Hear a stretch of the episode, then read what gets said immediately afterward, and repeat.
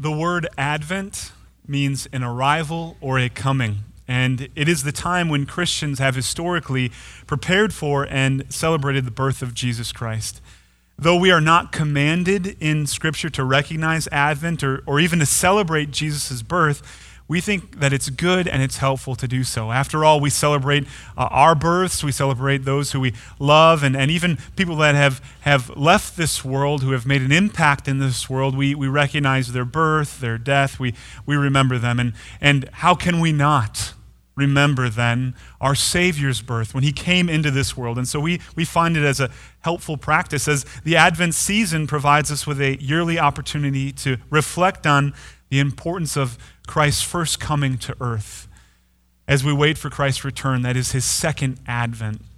This year, in the four Sunday worship services leading up to Christmas, as well as our Christmas Eve service, we're, we're going to be making our way through the prologue of John's Gospel. That is verses 1 through 18.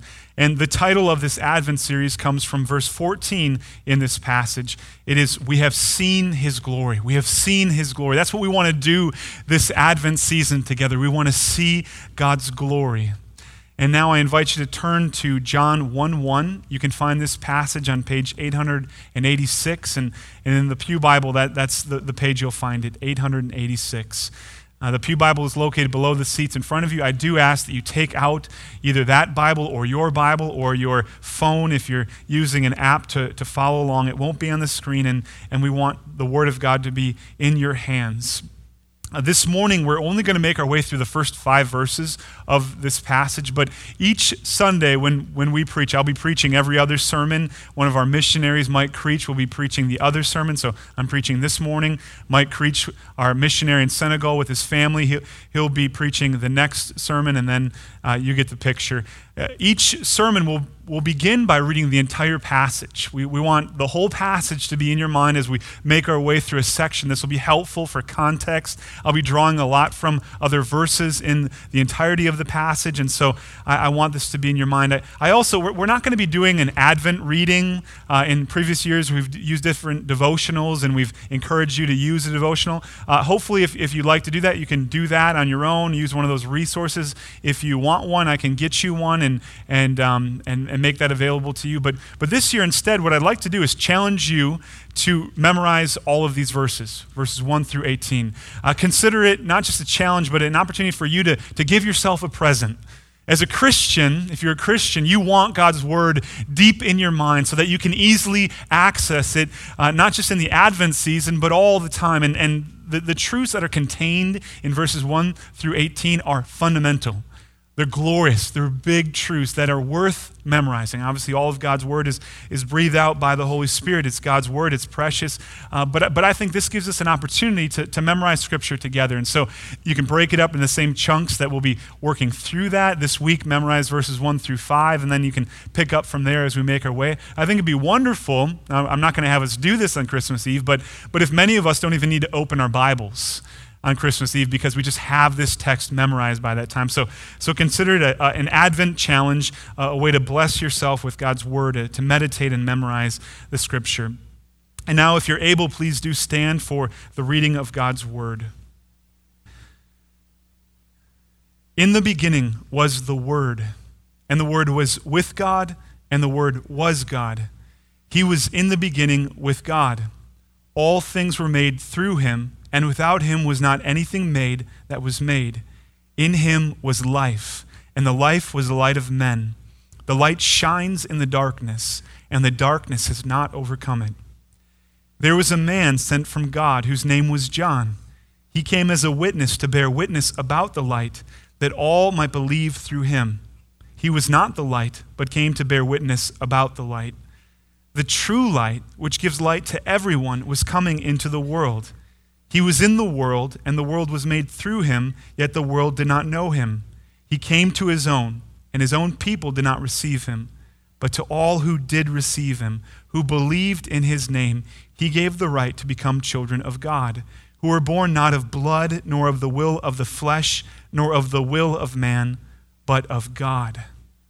And the Word became flesh and dwelt among us, and we have seen his glory Glory is of the only Son from the Father, full of grace and truth. John bore witness about him and cried out, This was he of whom I said, He who comes after me ranks before me, because he was before me. For from his fullness we have all received grace upon grace. For the law was given through Moses, grace and truth came through Jesus Christ. No one has ever seen God, the only God, who is at the Father's side. He has made him known. This is God's word for his people. May we hear it, believe it, and obey it. You may be seated. And now let's pray. God, you are glorious. You are holy. Everything you do is right and just. Help us to remember that this morning as we gather in this church building, in this sanctuary, to worship you, the living God of the Bible, who speaks through his word. Father, we can make ourselves so great and in our minds make you so small, and yet your word corrects this type of thinking. This passage helps to correct this type of thinking. You are glorious, you are good, you are holy. Help us to see your glory this morning in Jesus Christ. I pray, Father, that you would wake up hearts, that you would change hearts, that you would give us a, an exciting and fresh understanding of your glory this morning as we make our way through this passage together and in the coming weeks. Father, you are gracious, you are kind, you are merciful towards sinners. You've revealed that to us in your Son. And this morning we want to worship you in light of who you are and what you have done in Christ for sinners. Father, even, even we who have been saved by your grace, who, who have been declared righteous because of Christ's finished work, we continue to struggle with sin. We, we, we know this reality. We're reminded of this with the catechism question that, that we read together this morning even after being regenerated, being born again, even after a miracle has taken place, you have given us new eyes to see Jesus, ears to hear your word, and, and hearts to, to believe and, and to turn away from sin. We continue to struggle with sin, and we hate it. I hate it. I hate that I continue to, to go away from you at times rather than closer to you. I hate the fact that, that I and we, your, your, your people, do not represent you the way that you've called us to represent you in this world. We continue to struggle with sin, and so we confess that this morning together. We have sinned in word, in thought, in deed. And at the same time, in light of what we have sung and what we have just read, we, we recognize that Jesus is our only hope and that because of what he has done, we are forgiven. And so we confess our sin and we confess Christ as our Savior, and that our hope, our trust, our faith is in his finished work this morning. Help us to, to live in light of this tension. We are, we are still struggling with sin, and yet our Savior, Jesus Christ, has paid for our sin, past, present, and future. May it fuel us to pay attention this morning you are the God who has redeemed us, who has rescued us. You deserve our attention. You deserve, deserve our focus. You deserve our worship this morning. Lord, we, we lift up those among us who are struggling with health issues, who are continuing to, to face battles with cancer, with sickness, with illness, with disease. Lord, we, we pray, yes, we pray for healing. We, we pray that you would give wisdom to doctors so that these brothers and sisters would know how to, how to care for their bodies and what would be best and what would not be best. And, and we pray for, for these things. We, we pray for them earnestly. We, we don't want our brothers and sisters to, to go on suffering. And yet, the reality is that, that your word says we will suffer. Our bodies will break down. We will experience hardships because of cancer in a fallen world. This is the reality. Help us to have a big view, a, a, biblical view of, of the place of suffering in our lives and in the lives of, of Christians. And, and so help us to not just pray away or to dismiss suffering, that you're using it to, to display the, the power of the gospel, to, to keep your people, and, and, and help us to see suffering as, as a means by which you might just be bringing some of our non Christian family and friends into, into the reality that they are going to die and that they need a Savior most of all. They don't just need to be healed from cancer, from sickness, from disease. They don't just need suffering to go away. They need their greatest problem solved, and that is their problem with you, a holy and righteous God who they are not trusting in, who they have sinned against, who they need desperately to be saved from and to. And so, Father, help us to encourage the believer who is experiencing suffering and to, and to pray that you would use suffering in the lives of the non believers who we love and care for to bring them to yourself, to bring them to Christ.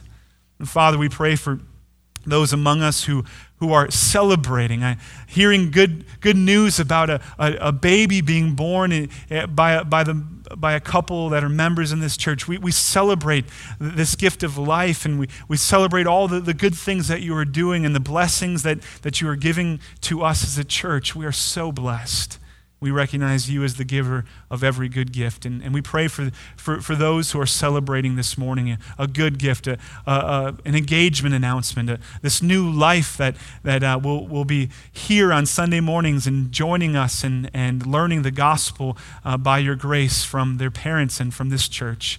Uh, Lord, we, we also pray, Father, for the persecuted church. There, there are brothers and sisters scattered throughout this world that you have in places where they're, they're in jail, they're, they're beaten, they're, they're tormented simply because they're unashamed of the gospel. We pray for them that they would, they would continue to be unashamed of the gospel, and you would use them to proclaim the good news of the gospel in places where, where it hurts, it costs to be a Christian. And Lord, now we pray that you would use this passage to, to, to change us, to mold us, to, to give us eyes to see or to see more clearly the greatness and the glory of your Son, Jesus Christ, so that you would be glorified in our hearts, you would be worshiped, and that we would have greater joy. And we pray these things in Jesus' name. Amen. Well, this time of year, many of us find ourselves asking certain questions. I find myself asking similar questions uh, over and over again every time that Advent comes around, every time we, the, the, the weather changes, every time it gets a little bit colder. Is it really worth all of the trouble to put up the Christmas lights and the decorations? I admit that, that I haven't done that yet. I haven't put up our, and, and, we will, and, and, and I'm a little behind it, partly because I'm a, I'm, a, I'm a real tree guy. And so we haven't gone to get the real tree and put it up. And I, I, know someday we're going to make the transition to the, to the fake tree, but I just can't get there yet. I like the smell. I, I, I like the, the tradition of, of the real tree and, and all the, the labor that goes into it. Uh, but is it worth it? All the trouble, you know, you don't need them. So maybe, maybe you're thinking about, if you're like me and you haven't put them up yet, to, to, to not put them up. Maybe you're asking yourself the question do I really need to gather with all these relatives that I, that I barely ever talk to and, and only see once a year, and when I'm there, they don't seem to really be interested in talking with me? So maybe you're one of those asking that question Do I really need to go and spend a, a Saturday or a Friday night with these people that, that, that, that I'm not really close with?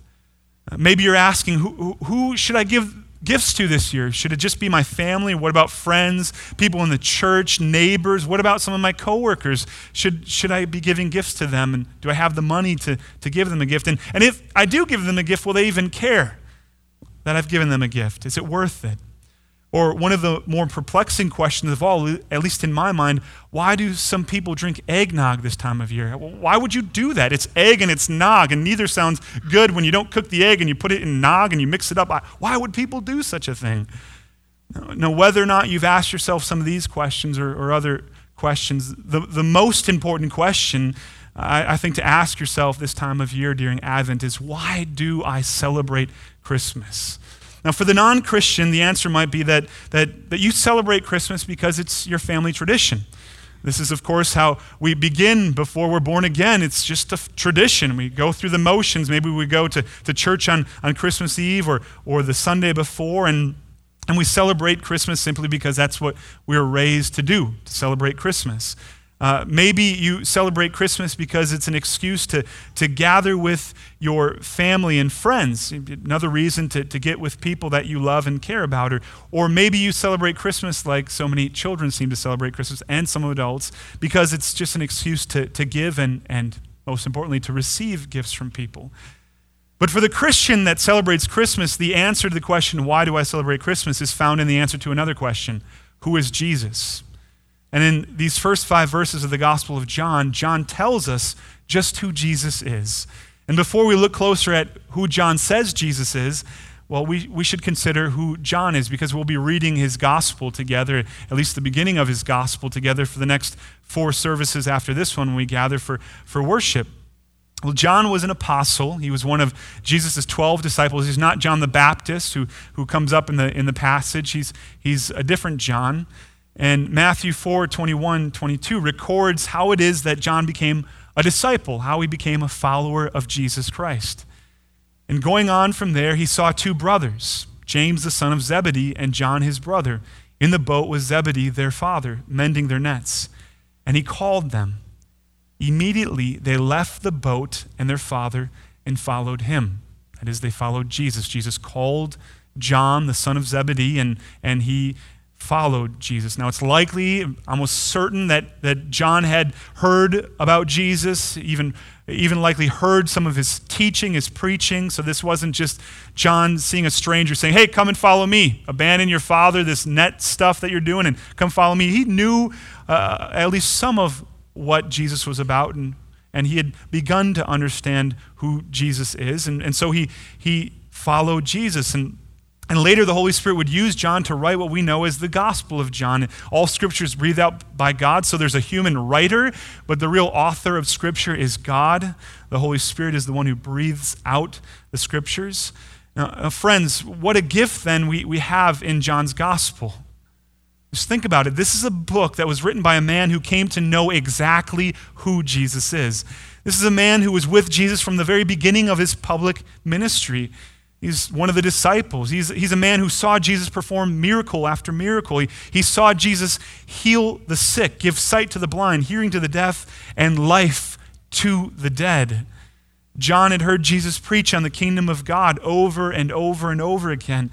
John had heard Jesus talk about God's plan to rescue and redeem sinners a plan that would require Jesus to die for our sins and be raised from the dead, which, which very much confused John and, and the rest of the disciples until it happened. They didn't get it until after it all happened. They're, then they're saying, Whoa, now it makes sense. Jesus talking about dying and then being raised from the dead. John was there when Jesus instituted the Lord's Supper, which, which we, we just studied for the last three weeks together as a church. John was there when Jesus was arrested in the garden, when it seemed like darkness had won. And he was there on Good Friday when Jesus was nailed to the cross. He saw with his own eyes Jesus' beaten body hanging on the tree for all there to see. John is the one that Jesus from the cross entrusted the care of his mother Mary to. John was there when Jesus died after he cried out, It is finished, and gave up his spirit. John was one of the first to hear about the empty tomb, and he is the one who outran Peter to the tomb to see with his very own eyes that it was all true, just as Jesus said. He had died and he had been raised from the dead. And so all of this makes John the ideal person to answer the question who is Jesus? Because John knows exactly who Jesus is the, answering this, this very question is, is part of the, the reason why John wrote the Gospel of John. He, he gives us his reason for writing the Gospel at the end, oh, near the end of, of the Gospel in John 20, verses 30 and 31. Now, Jesus did many other signs in the presence of the disciples, which are not written in this book. But these are written so that you may believe that Jesus is the Christ, the Son of God, and that by believing you may have life in his name. John tells us right here why he wrote this book. So that you and I would know who Jesus is, and that we would believe in Jesus, and in believing in Jesus, we would have eternal life. Because really, it's not just enough to know who Jesus is, you need to believe in Jesus as he's revealed in the scriptures in order to have eternal life. And so, if you're not a Christian, if you're not believing in Jesus, that he is the Christ, the Messiah, the Savior of sinners, well, then you don't have life. Yes, you're breathing right now, you're sitting there, your heart's pumping, but biblically speaking, when it comes to spiritual life, you don't have it. You're a dead man, you're a dead woman, you're a dead child right now, spiritually speaking. You don't have eternal, everlasting life with God. You won't go to a better place when you die, even if everybody says that at your funeral. They're in a better place now. No, no, no. If you're not a Christian, if you don't know who Jesus is and believe in Jesus, you're not going to go to a better place when you die. And everybody saying that at your funeral doesn't change the fact that this is the closest you will ever get to heaven if you're not a Christian. What a sad thought right there because you know this is not heaven. You will not go to a better place. You will go away from God because you are, as the Bible says, dead in your sins, an enemy of God, deserving of God's righteous wrath. And so, what you need most of all this Christmas is, is not a break from school or from work. You don't need a new car with a bow on it. See those commercials? That's ridiculous. I don't even think rich people do that. Really rich people do that. Hey, honey, look outside the window. I bought a car without telling you, and I put a really big ribbon on top of it. It's right there. I know you've been dreaming about this, that one commercial since you're like three, going out and seeing a car. No, you don't need a car for Christmas. You don't need even a new job if you're not a Christian. You don't need some new clothes or video games or football or a Barbie. What you need most of all, if you're not a Christian, is to know who Jesus is and to believe in Jesus. And that's why John wrote his gospel. He wrote it so that people like you would read it. And in reading it, you would come to know and believe in Jesus.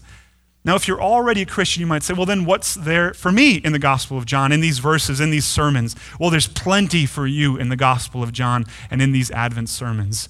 We Christians are called to continue to believe, to, to press on in the Christian life, to, to keep on growing and maturing and pursuing God, to be sanctified. And, and I embrace and I enjoy and I rest my head on the, the doctrine that, that the saints will persevere that none will be lost. Every Christian will be held, not because they're strong enough, but because God will hold them. The perseverance of the saints. I hold to that. And yet we see in Scripture over and over and over again that, that the Christian is to continue in faith. Justification is instantaneous. As soon as the Holy Spirit opens your eyes to see Jesus rightly. As soon as He gives you ears, true ears, to hear His word and the glories of Jesus Christ in the gospel, as soon as He gives you a new heart, you will respond by repenting and believing in the gospel. And you will be declared righteous, not because of what you have done, but because of what Christ has done. It's instantaneous. And yet, it doesn't end there. The good news is not only that you are justified, but that you will be sanctified and you will be glorified. And so the Christian must continue to believe. And so today you might be an apathetic Christian who has been lulled to sleep by sin and the things of this world. It's as if you have forgotten functionally who Jesus is.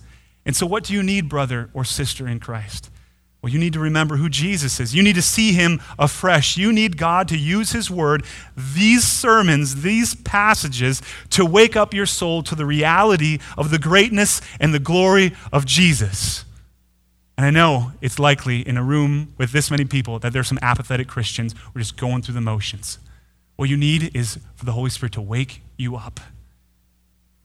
And he can use this passage. And I'm hoping and I'm praying that he would use this passage to, to remind you, to, to help you see afresh the greatness and the glory of Jesus and what it means to live for him and have life in his name. Or this morning, you might be a Christian that is overwhelmed by sorrow and suffering and the hardships of life. What do you need to carry you through? Because maybe you will be healed, maybe you won't be. Maybe the suffering will be alleviated, maybe it will increase. What do you need now and for the rest of your life? You need Jesus. You need to see him. You need to treasure Christ above all. That even in the sorrow, the suffering, the hardship, the Son of God who has come has come to give you life now and for all of eternity. And you have Jesus, and more importantly, Jesus has you.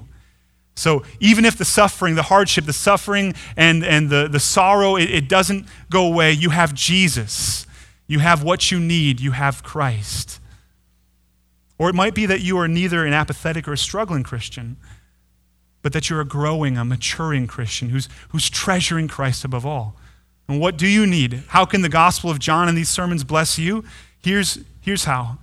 As you again consider who Jesus is and that your faith is in him, it will increase your joy in Christ. More, more. You want more joy, more joy in Jesus. And so it's not like, hey, I reached this level, I'm, I'm, I'm, I'm, I'm, I'm covered. I've got enough of Jesus. No, you, you, you need more. You want more. That's eternity. We will be enjoying God for all of eternity, more and more and more and more. And so, what do you need this Advent season? Growing, maturing, solid Christian who's, who's not really struggling with sin or apathy. What, what do you need? Or suffering? You, you need to see Jesus even more clearly so that he would strengthen your resolve to worship and to treasure Christ above all. So, so I think I've covered everybody in, in these categories. The non Christian, and whatever type of non Christian you might be, that you're, you're covered in the non Christian. You need Jesus. The apathetic Christian, the struggling Christian, the growing Christian. Well, in, in, in all these categories, we have this answer. There's much for you here in John chapter 1, verses 1 through 18. And this brings us to the question, this important question Who is Jesus? John begins in verses 1 and 2 by telling us that Jesus is the Word. He's the Word. In the beginning was the Word, and the Word was with God, and the Word was God. He was in the beginning with God. Now we know that the Word refers to Jesus because in verse 14 we read, And the Word became flesh and dwelt among us, and we have seen his glory. Glory is of the only Son from the Father, full of grace and truth.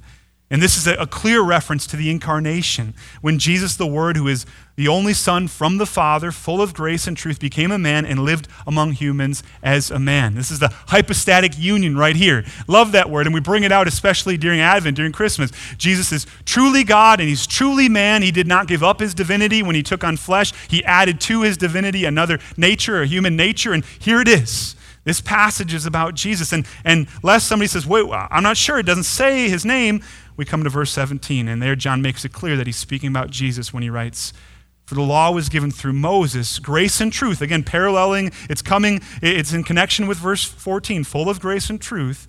Grace and truth came through Jesus Christ. This is about Jesus. Jesus is the Word. And how does John begin to introduce us to him? By telling us this very truth Jesus is the Word. Now, that might be a little, a little bit strange to some of us. Jesus is the Word. Why does he lead with that? You know, if, if you're going to introduce somebody, you know, you, you just have one shot, right? Hey, I want you to meet my wife. Husband, be careful with what you, what you say there, right? Um, she, she's my wife. And then you just kind of leave it there. Yep, this is, this is her. That's her identity. She's my wife. You know, you got one shot to introduce somebody to a stranger. John says, here's what I want you to know. First of all, he's the Word. Why and how is Jesus the Word? What, is, what does John mean by this? I want you to think about the purpose of a word. A word is used to communicate a message. If I say to you, the sky is beautiful today, well, you know I'd be lying right now, but, but if it were, say, say it was beautiful, it's a sunny day, and, and, and the, the, the, the light that, that is, is, is coming from the sky hitting the clouds is just beautiful. Wow. If I, if I say that, that the sky is beautiful, well, it would communicate to you that I'm in awe of what I see when I look up. You would know something about what's going on in my heart and in my mind. I'm in awe. That's beautiful. Now, if a, if a father tells his daughter she's beautiful, or a man tells the woman that he loves, if he's married his wife, that she is beautiful, well, he's using a word to communicate the message of his affection that he has affection for his daughter, that he loves her, and, and that, that uh, if he says this to his wife, he's saying, I, I think you're beautiful. He's, he's showing his wife and uh, others, if he says it publicly, that, that he has affection for her with this word, beautiful. Well, Jesus' birth, his life, his ministry, his death, his resurrection, his ascension communicated to us a message. But not in the same way that other words communicate a message, because Jesus is the message. The word beautiful is used to describe something else. So Jesus is the Word because He is the message. He is God's full and complete revelation. He is the very truth that communicates God to us. You see, when John says Jesus is the Word, he's not merely saying Jesus communicates a truth about God to us, he's telling us that Jesus communicates God to us. He didn't come just to give a message, he is the message. And this is why in John 14, 6, Jesus says, He is the way, the truth, and the life. He is the message, He is the truth that God is communicating to us. And this is why in John 18 37, when interrogated by Pilate, Jesus said he came to witness to the truth. Jesus is the truth, the Word. He's the final, complete, and full revelation of God to the world. And this is why the author of Hebrews begins with these words Long ago, at many times and in many ways, God spoke to our fathers by the prophets. But in these last days, he has spoken to us by his Son, whom he appointed the heir of all things, through whom also he created the world. There's some, some language there that's similar to John 1. The Creator, this Word, he's, he's, he is the, the final revelation. Now, previously, God had spoken to his people through the prophets, through other mere humans. But now God has spoken to us by his Son, that is Jesus. And in speaking to us by his Son, Jesus, well, Jesus is God's final word, his complete revelation. We don't miss anything if we get Jesus. Jesus is also called the Word in Revelation 19:13 when, when the same John who wrote the Gospel of John describes Jesus' second advent, his return, saying, Jesus is clothed in a robe dipped in blood, and the name by which he is called is the Word of God. And so he comes into the world and he is revealed to us as the Word. And at the end, when he comes back, he is called the Word. And so this isn't some temporary, insignificant description of who Jesus is. It's not just another title. This is who he is. He is the Word, the full revelation of God to us. And this helps explain why John begins his gospel by telling us that Jesus is the Word. John has come to rightly understand, and he desires those who read it, us, to understand with him that Jesus is God's revelation. He is God's truth. He's God's message. He is God's final, ultimate, true, and complete word. There's some major implications of this for us. It means that, that you and I cannot know, we cannot understand, we cannot communicate with God apart from Jesus. So the person who says, I'm very spiritual, I have a relationship with God, but I do not believe in Jesus, they're communing with a different God. It's not the God of the Bible, and there's only one God. Ultimately, you trace that far enough, they're communing with the devil. It doesn't matter if they're the nicest person. It doesn't matter if they do yoga seven times a day and they do all the spiritual components to the yoga stuff. It doesn't matter if they're the most religious Jew or Muslim or Mormon or Jehovah's Witness. It doesn't matter. None of it. Because Jesus is the Word. So if they don't know Jesus, they don't know God. God cannot be truly known, understood, or seen apart from Jesus. We're told this in verse 18. No one has ever seen God, the only God, and we'll get into this more, who is at the Father's side, he has made him known. That is Jesus. So if you want to understand, if you want to know, if you want to see, if you want to hear from God, then you need to understand, you need to know, you need to see, you need to listen to Jesus because Jesus is the Word. But John tells us even more in this passage about Jesus, so that we would believe that Jesus is the Christ, the Son of God, and that by believing in him, we would have life in his name. That's his aim. Remember, he, he wants us to know who Jesus is. So he doesn't stop with the word, he keeps on going. In verses 1 and 2, John tells us how long Jesus has existed. Verse 1 In the beginning was the Word. Verse 2, something very similar. He was in the beginning with God. Now, why would John say basically the same thing in verse 1 and verse 2? Why would he do that? Well, for the same reason that a parent, like myself, will say the same thing over and over again to my children because it's important. Don't touch the stove. Mom's opening up the oven. Don't go near. Stop Titus. He's one and a half. He's interested in everything. He's learned why to not go. Why? Did, how has he learned to not go by the stove? Because we've told him over and over and over again don't go by the stove when mom opens the oven. We repeat things because they're important. And so John repeats here the same point because it's important. He wants us to know that in the beginning, the Word was, and the Word was with God. These two verses should sound familiar as well. This, this language in these verses. In the beginning, in the beginning. Where have we heard that before? Well, clearly, this is an echo of Genesis 1 1, where we read, In the beginning, God created the heavens and the earth. And this echo is intentional by John. John is saying Jesus was there in the beginning. Yes, when we first read Genesis, if we don't know anything about the New Testament, we read that and we're like, it's, it's just one, one right there, just God. That's, that's it. Just this one singular God that no one else is there. And then we read the New Testament and we get more revelation. We get, we get more of the behind the scenes of creation. No, it, it, there wasn't just this single, single being there. There was another. John is saying that Jesus, the Word, was there in the beginning. In light of John 1 1 and 2, when we read Genesis 1 1 as Christians, having read John 1 1 and 2, well, we can know that Jesus was there. That before time, before creation, Jesus existed, and that he was there when God created the heavens and the earth. Jesus did not come into existence, he's always existed. So when we read Genesis 1 1, we should think, hey, I know who's there too. I, I know, Jesus is there. But John tells us that Jesus wasn't just there watching God create the world. He, wasn't just some eternally existing spectator who sat on the sidelines during creation saying, God, that's beautiful. Good work, God. I love it. That's great. Keep, I, I see you sweating over there. See, this is some hard stuff that you're getting into. Yeah, light. You know, speaking things into existence out of nothing. Wow, I'm impressed, God. And just watched it all happen. In verse 3, we read, All things were made through him, through the Word, through Jesus. And without Jesus was not anything made that was made.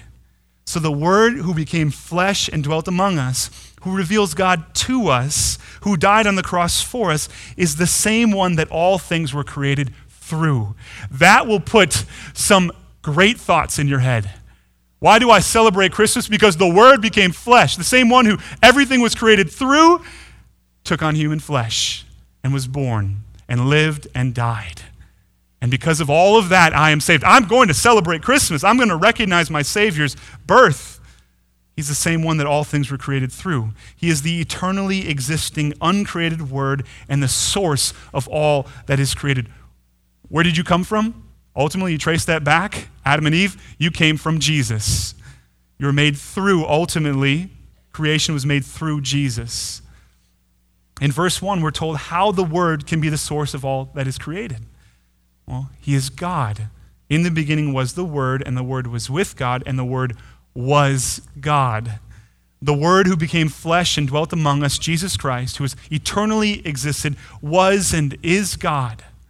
He has always been God, and he will always be God. He did not become a lesser God when he took on human flesh. Again, he added humanity to his divinity.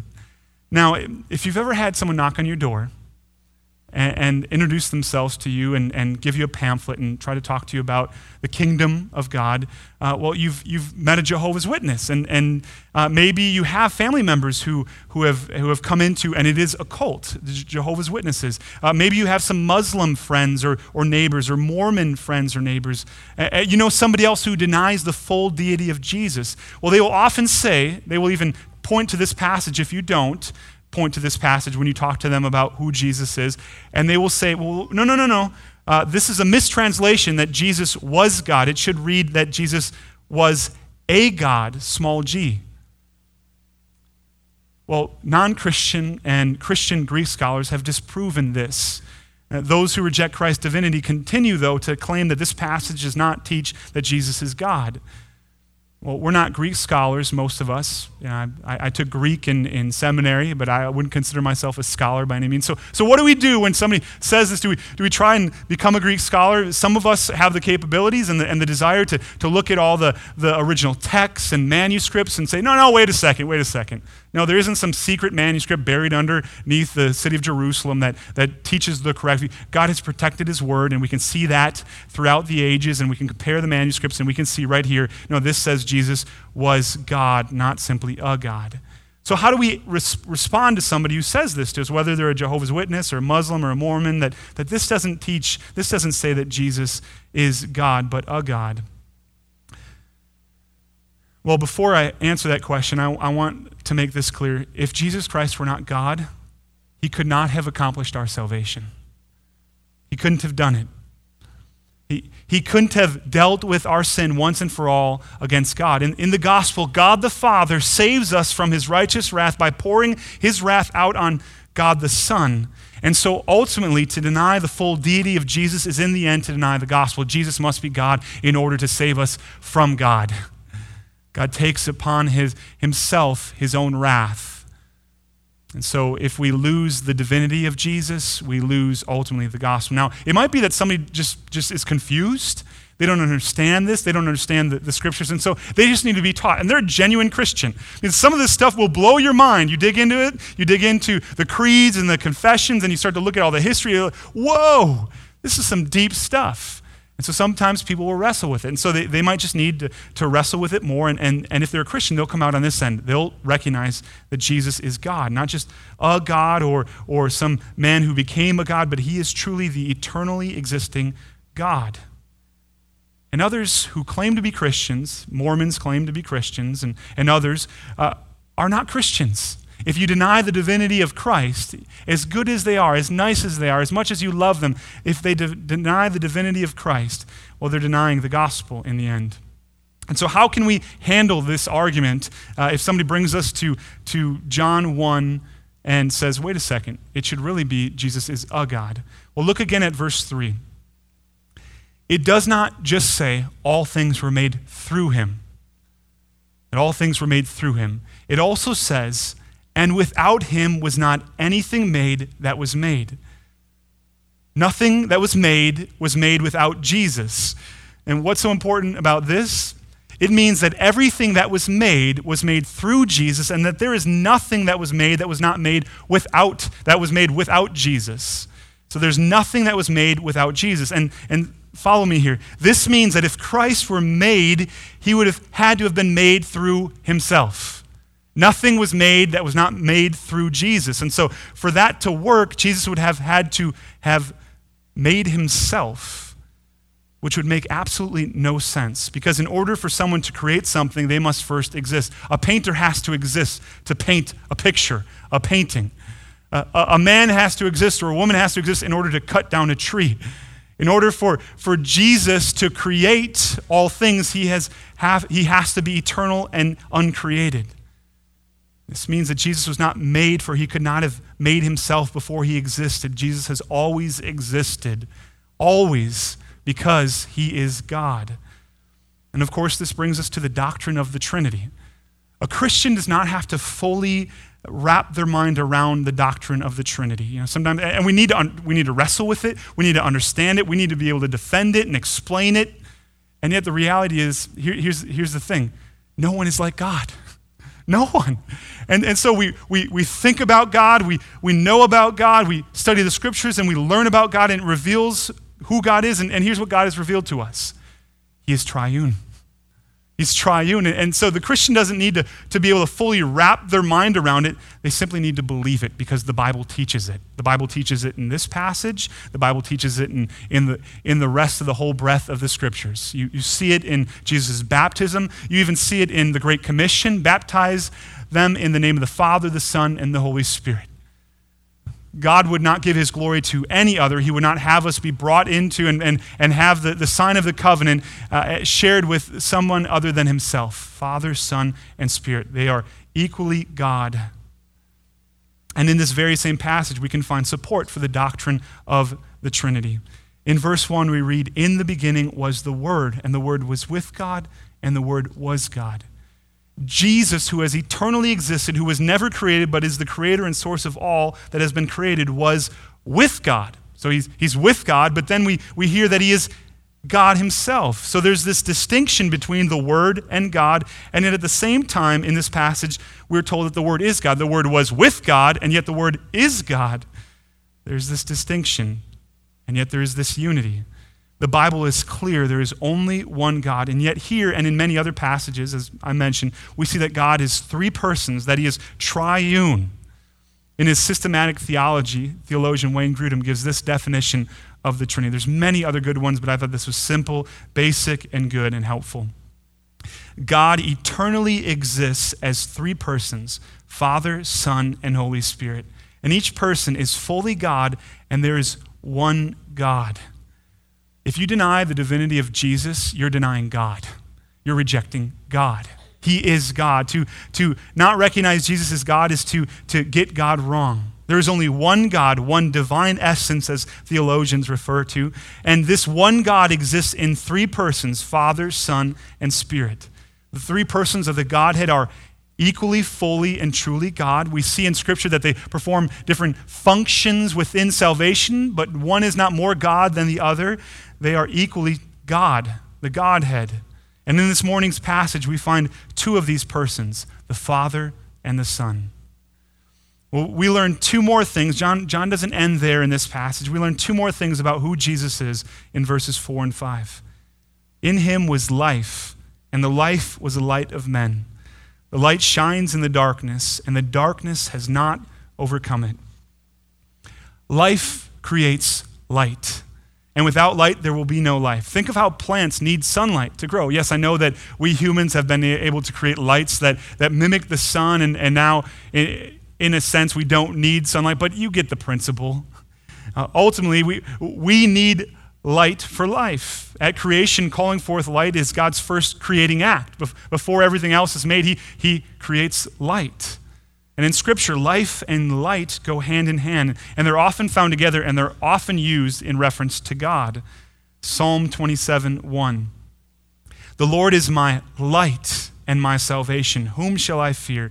The Lord is the stronghold of my life. Of whom shall I be afraid? We have here, my light, my life. Psalm 56 13.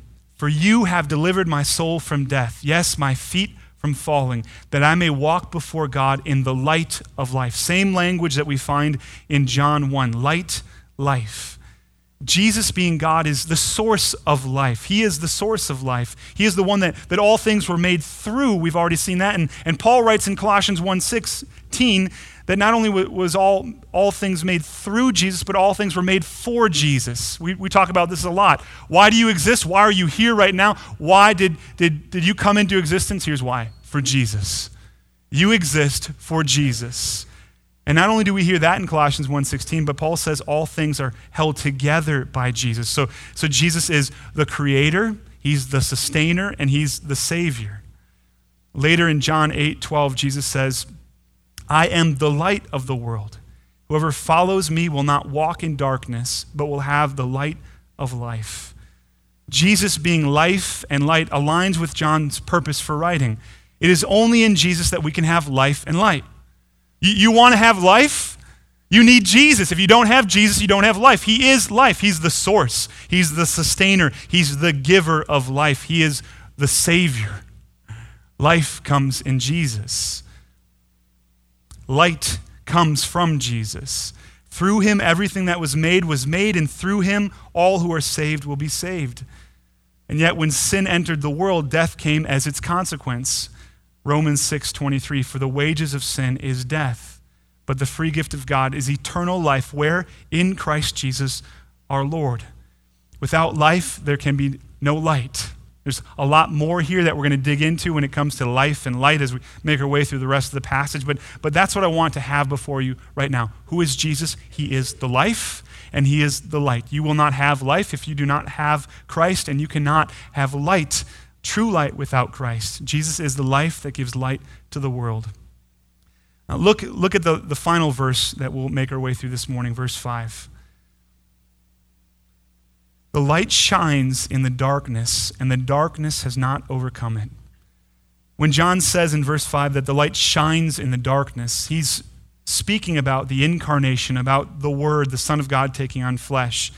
Jesus, in the incarnation and his birth, came into a dark world as the light of the world to give life to sinners. In verses 9 and 9 through 11, we read, "The true light which gives light to everyone was coming into the world. He was in the world and the world was made through him, yet the world did not know him. He came to his own and his own people did not receive him." So we're getting this, this picture that, that in the incarnation and the birth of Christ, the light came into the world. Now, the, the, the, idea of darkness in the Bible is often, almost always connected to something bad sin, evil, death, the devil. So, darkness has this, this, this lingering metaphor throughout Scripture for, for that which is, is bad and evil. John 3:19 says, "This is the judgment that the light has come into the world, and men love darkness rather than light because their deeds were evil." Another, another way to think about the fall, when Adam and Eve sinned, and, and that sin has been passed on to every man and woman who's been born in the, the line of Adam, is that darkness came. There was light, there was fellowship with God, glory and holiness were everywhere. There was no darkness. But when sin entered into the world, not only did death enter in, but darkness entered into the world. And so in, in this passage, you know, we're, we're given some wonderful Christmas news some, some great Advent truth for us to, to think about. We don't have to wonder as Christians who's going to win the battle. You know, in popular culture, you know, kind of this yin and yang thing exists. Even some Christians I've heard talk about kind of like, you know, this, it's as if there's this epic battle between good and evil. Like they've been watching too many Marvel movies or something like that, and, and we don't know who's going to win. Is the good guy going to win or is the bad guy going to win? There's this, this battle that's been going on for, for seemingly ever between good and evil, and, and they're, they're clashing, and, and it, it's like this. That's not the, the picture that, that the Bible paints of what reality is. It's like this. And it's going to happen. Darkness will be vanquished, it will be crushed. We're not left in suspense, by God's word. The darkness, sin, evil, the devil will not win. The darkness has not, and not only has it not, it cannot, it will not overcome the light because the light is Jesus. Jesus is God. And so this is good news for us. This makes all the difference for those who believe that Jesus is the Christ, the Son of God. There's hope, there's light, there's life. In John 12, 46, Jesus says, I have come as light into the world, that whoever believes in me may not remain in darkness.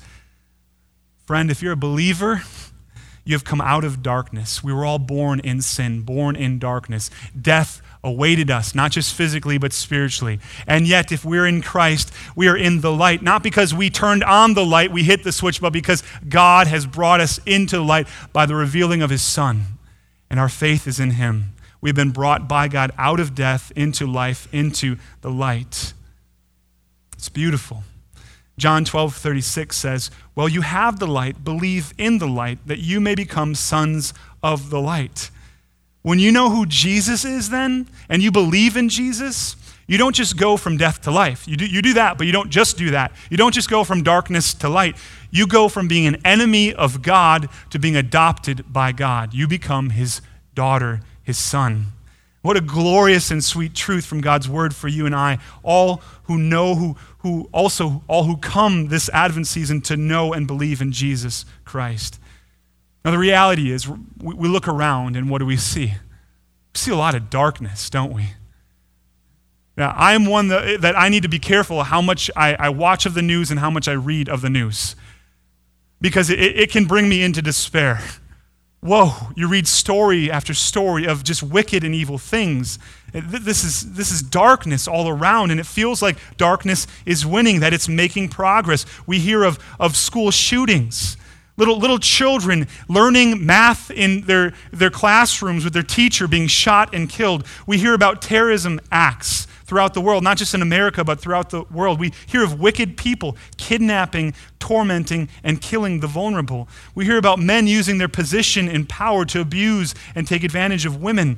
We hear about people murdering people, sometimes for their stuff, and just because they think it's fun.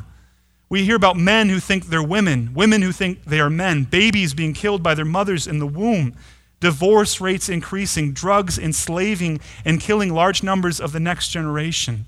I could say so much more. I could tell you stories. And yet you get the picture. It seems as if darkness is winning, but then we read the Bible and we realize that that's not the case.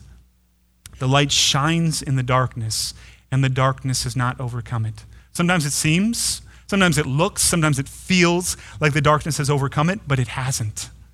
The darkness will not overcome Jesus Christ. The gospel will win. He will not be stopped. And, and here's the thing, and, and I want you to think about this. I, I often talk with especially older Christians. I'm not trying to pick on you older Christians, uh, but you talk about you know, the, the good old days when you didn't have to lock your door when you went to bed, when, when you could just kind of walk around the neighborhood, the kids could ride their bikes to the neighborhood. And I get what you're saying, and I think there is this reality that as we become more and more secularized as a nation, and we move away from God's law, well, there's going to be an effect. You know, no longer are, are, God's laws guiding and directing the, the non Christian and, and, protecting them and us. It, it's, it, it's going to, to feel worse. I get that. So I'm with you there. But the reality is, darkness came in in the fall, and, and we're just feeling more of the reality in darkness. And here's the other reality that I want to remind you, not just you older Christians who kind of struggle with the good old days being gone when do you see the light more clearly? When there's more darkness. And here's one of the effects of, of our culture and this country and, and the West moving further and further away from, from God's law. The light shines brighter. So now we have, and, and some of you have, have gone through this difficult feeling and this experience with family members and friends. You have a lot of people who used to claim to be Christians because it was right and proper and, and the thing that everybody else was doing who are no longer doing that. They're, they're not claiming to, to follow Christ. And so they no longer have to be convinced that they're in the darkness because they, they, they know that they're not Christians. And so, so what can happen now? As we share the gospel with those who maybe once proclaimed to be Christians, but, but as, as the, the society and the culture has shifted and, and it's become more dark, Well, we have a brighter light to shine into their darkness. They're not thinking they're in the light anymore. They've abandoned, they've rejected, they've dismissed the gospel. And so we can say, You are in the darkness. You're not claiming to be a Christian anymore? Well, well let me tell you about the light. And so I, I think there is actually something, something for us as we ponder the darkness. Ultimately, as we, we watch the news, we read the news, we should come to this position. The light shines brighter in the darkness. So, what should I be doing? Open my mouth and tell people about the light that is shining and cannot be overcome in the darkness. We see unbelief, we see sin, we, we, we feel it, we, we watch it on the news. And, and what, what is the response from God? Light, life. And it's found in Jesus Christ. So don't be discouraged. Take heart. Have cheer, Christian, this Christmas. The light shines brightest in the darkness. So, when you're at the family gatherings this Christmas season, and maybe you're like me where there is this real tension should I just be, be, be at peace and, and not bring up God? I hope you come to the place, and I want to be at the place every single time that if I have the opportunity to be winsome and loving and patiently listen in response to what I have to say, I'm going to talk about the light. Because those people that I'm gathering with, many of, many of whom openly reject the gospel, they're in the darkness. They're headed towards hell. And Christmas is about light and life. And so, church, may God give us a passion reinvigorate, reinvigorate our desire to open our mouths, to be evangelistic all the time. But, but Christmas gives us an especially unique time to talk about the life and the light because he will not be stopped. He has the victory, and all who believe in him will have the victory in and through him. Jesus shines in the darkness. His gospel is bright in the darkness. His people, the, the church, should shine too in the darkness. The darkness will not, it cannot overcome the light. So, in summary, who is Jesus? John tells us that Jesus is the Word. He has eternally existed. He is God. He is the, the one that all things were created through. He is the life and He is the light. He is the Christ, the Son of God, and all who believe in Him will have eternal life. Friends, may the Lord help us all to see His glory, the glory of Jesus Christ, this Advent season. Let's pray. Oh God, we do pray that you would give us a, a greater passion, a, a, greater, heavier burden for the, the lost that we love, that we know, that we live next to, that are in our family.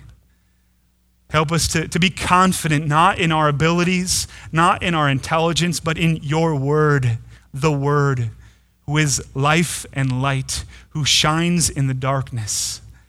Father, we do pray that, that your light, the light of Jesus Christ, the, the, the life that comes in knowing Jesus and, and trusting in, in Jesus, would, would spread throughout our, our church even more, our families, our neighborhoods, schools, the, the places where we work, and that you would use us, not because we're the greatest evangelist or apologist, but because we believe that your word is true. We love you and we want you to be glorified. We want people, people who are in darkness, to come into the light, to have life. I do pray for those apathetic Christians among us that you would refresh their, their minds and their hearts, that, that they would treasure Christ above all this Advent season, and you would use these sermons and, and, and our time in John 1 to do that. I pray for my brothers and sisters who are struggling with whatever they might be struggling with, that you would use these sermons in John 1 to, to strengthen their resolve and their faith, their commitment to you, even in their suffering.